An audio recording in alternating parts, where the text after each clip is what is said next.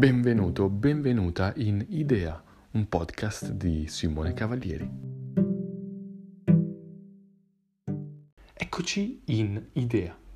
Oggi andremo a parlare di come passare dalla procrastinazione alla produzione di qualità. La procrastinazione è forse uno di quei sintomi comuni che ci colpisce un po' tutti. Per questo l'obiettivo deve essere quello di riconoscerlo come tale e soprattutto come elemento da poter cambiare in termini positivi, comprendendone le cause e sfruttando a nostro vantaggio i suoi effetti, per diventare più produttivi ed efficienti. Ma come capire se siamo o meno dei procrastinatori?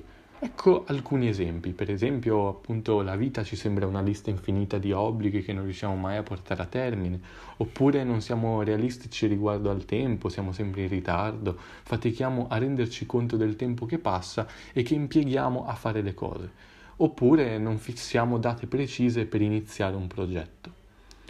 Questi sono solo alcuni degli esempi di casi che potenzialmente ci possono comunicare uno stato di procrastinazione che non è il problema, ma in molti casi risulta essere il sintomo di altre difficoltà.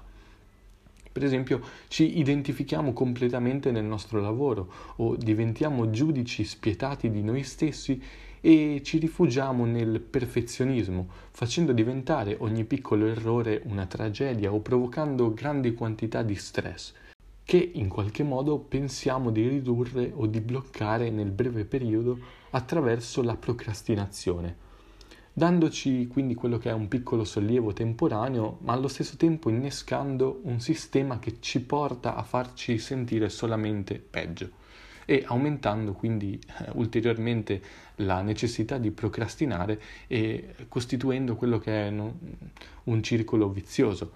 Quindi l'obiettivo è quello di costruire un circolo virtuoso e non vizioso. Per tentare quindi di riprendere il controllo della situazione diventa quindi fondamentale comprendere il modo con cui impieghiamo il nostro tempo. Per esempio, per una settimana questa attività ci permette di avere immediatamente un quadro più o meno chiaro di come passiamo le giornate, vedendo se stiamo dedicando tempo alle attività che riteniamo prioritarie per noi e che meritano quindi il nostro tempo e dunque avere una misura maggiormente concreta appunto proprio di come trascorriamo il nostro tempo.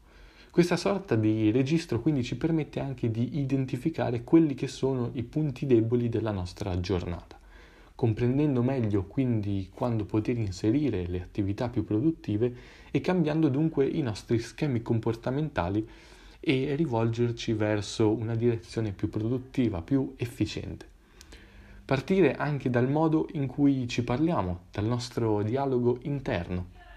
Risulta essere un modo veramente importante per contrastare la procrastinazione.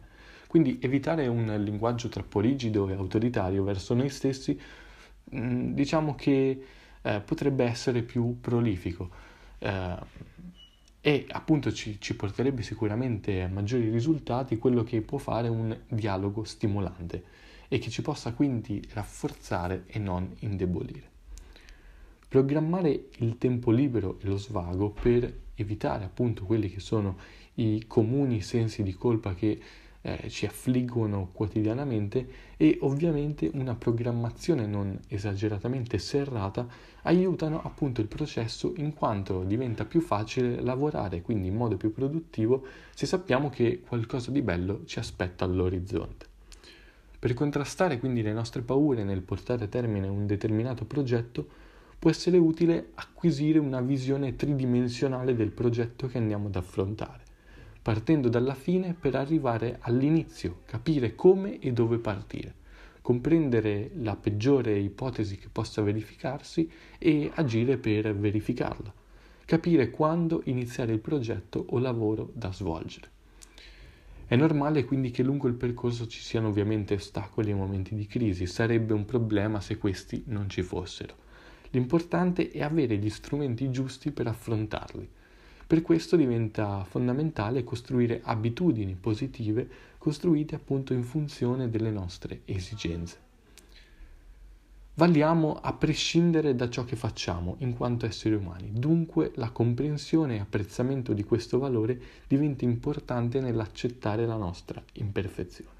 Imparando a lavorare in uno stato di flusso e a utilizzare le potenzialità della mente e del dialogo interno, non avremo più ragioni per rimandare lavori importanti e prioritari e accresceremo i nostri risultati.